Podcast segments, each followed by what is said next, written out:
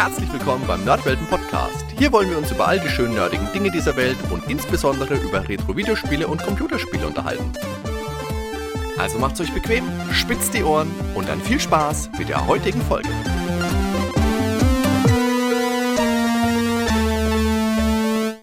Herzlich willkommen bei einer weiteren Audiorezension hier beim Nerdwelten Podcast. Auch heute möchte ich mit euch wieder über ein Videospiel sprechen. Diesmal über ein, so ungewöhnlich sich das anhört, über ein aktuelles Spiel.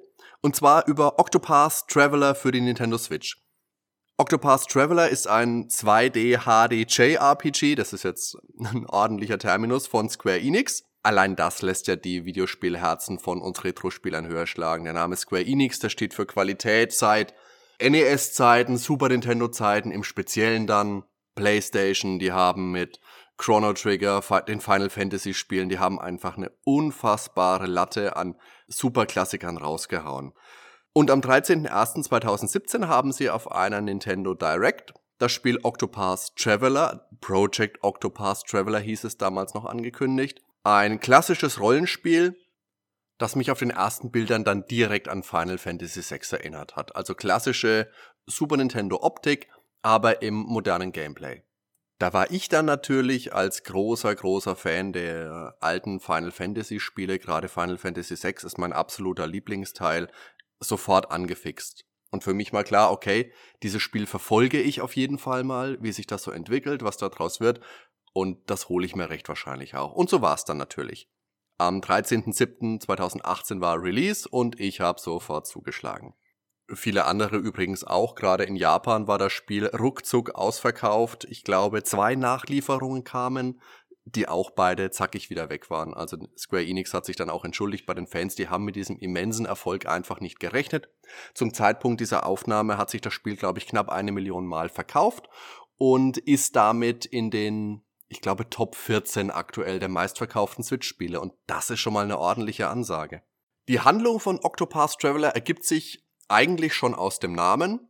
Es sind acht Charaktere, deren Handlungsverläufe man verfolgt, also acht Handlungspfade. Ihr besucht euch zu Beginn einen Hauptcharakter aus und nach und nach trefft ihr dann auf die restlichen sieben Figuren, die ihr dann in eure Party aufnehmen könnt. Ihr könnt maximal vier Charaktere in eurer aktiven Party haben. Auch das ganz klassisch vom allerersten Final Fantasy Teil kennt man das ja schon und wahrscheinlich früher schon von den ganzen Rollenspielen am PC. Wizardry fällt mir da spontan ein oder Ultima.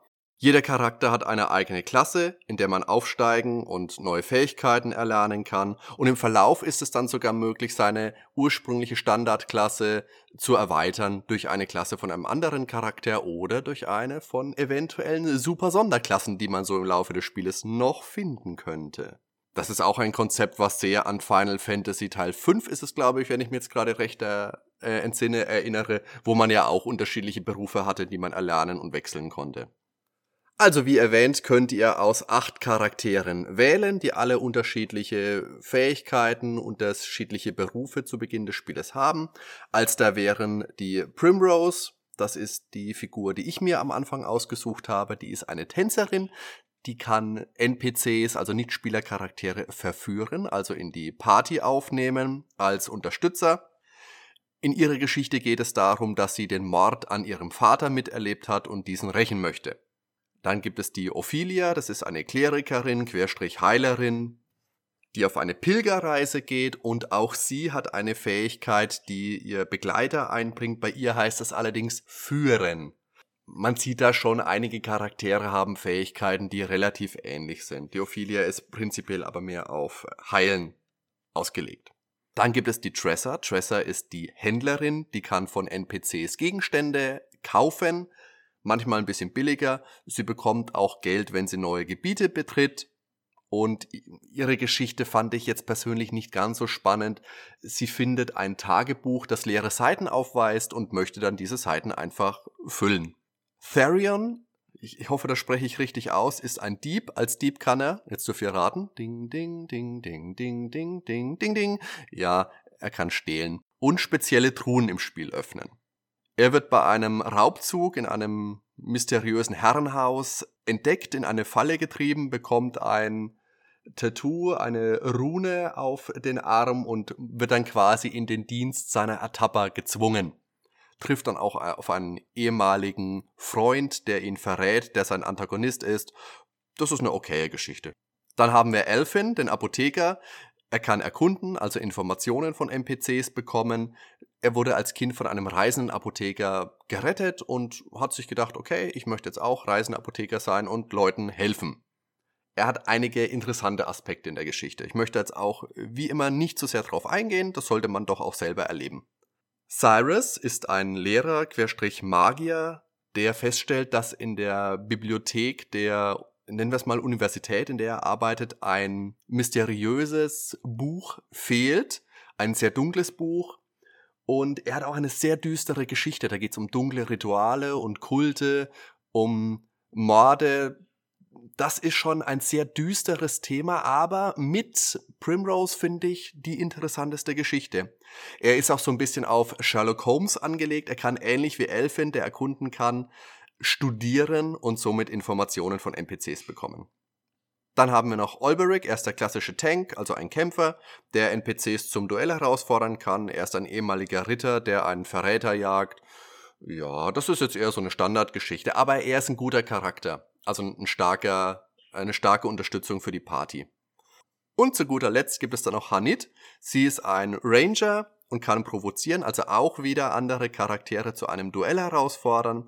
Sie kann zusätzlich aber auch noch Monster im Kampf zähmen, also eigentlich alle Monster außer den Bossgegnern und die dann im Kampf auch einsetzen. Das ist ein bisschen ähnlich wie von dem Gao hieß er in Final Fantasy VI. Der konnte die Fähigkeiten von Monstern erlernen und dann im Kampf anwenden. Octopath Traveler versteht sich auch ein bisschen so als spiritueller Nachfolger von Final Fantasy VI. Hanit hat auch einen tierischen Begleiter von Haus aus. Das ist die Linde, spreche ich es mal aus, wie den Baum. Das ist so eine Art Puma-Gepard. Und sie geht auf die Suche nach ihrem Meister, der von der Jagd nicht zurückgekommen ist. Ich habe das jetzt im Verlauf schon mal gesagt, es sind jetzt acht Charaktere mit acht Geschichten und die schwanken von der Qualität schon ein bisschen. Ich habe äh, bereits gesagt, Primrose fand ich recht gut und von Cyrus die Geschichte finde ich auch gut, aber es gibt auch Schwächen.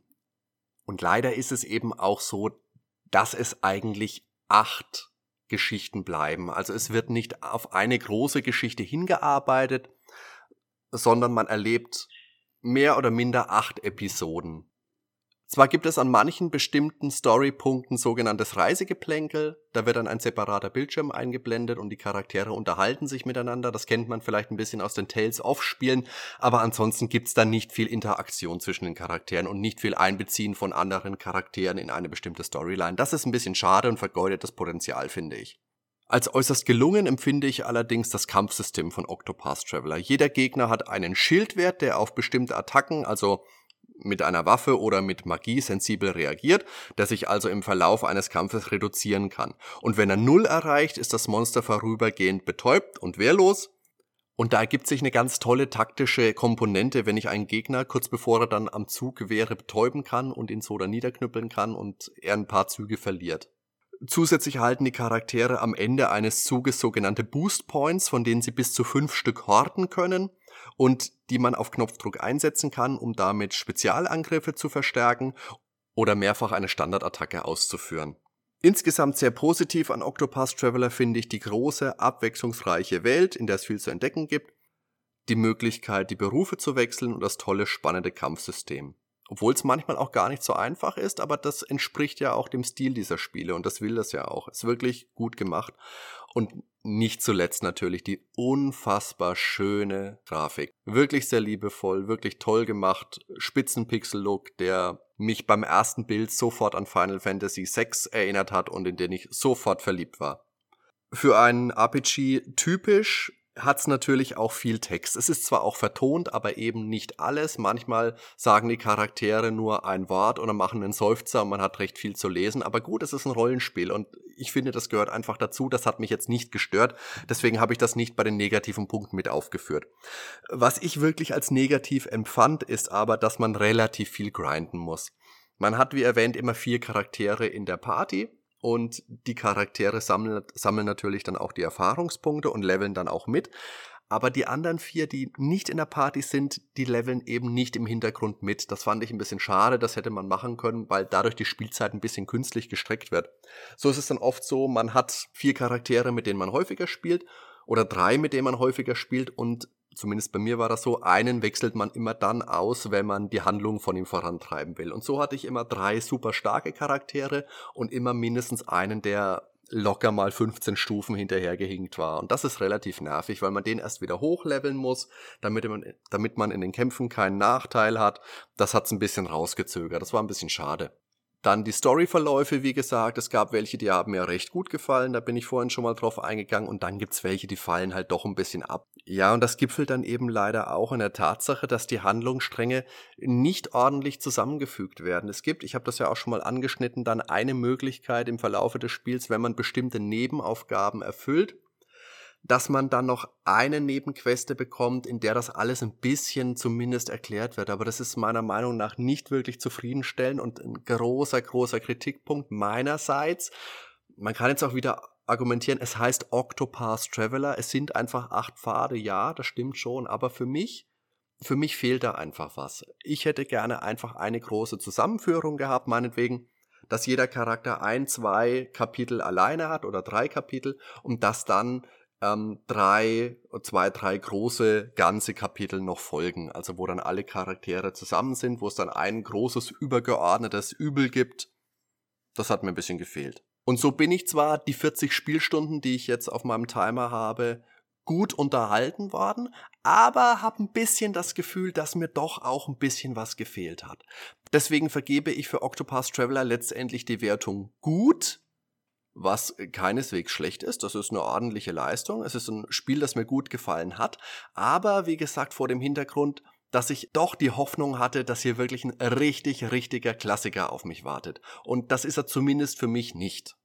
Falls ihr da jetzt hellhörig geworden seid und euch überlegt, ob das vielleicht was für euch sein könnte, schaut euch unbedingt die kostenlose Demo im Nintendo eShop an. Das habe ich damals auch gemacht. Da kann man das erste Kapitel von Primrose und von Olberic spielen und dann könnt ihr euch entscheiden, ob es euch das Geld wert ist. Unterm Strich, wie gesagt, ich habe die Wertung gut vergeben. Man macht mit Octopath Traveler nichts verkehrt. Es ist ein gutes Spiel. Vielen Dank fürs Zuhören. Ich wünsche euch noch einen schönen restlichen Tag. Ciao, bis zum nächsten Mal.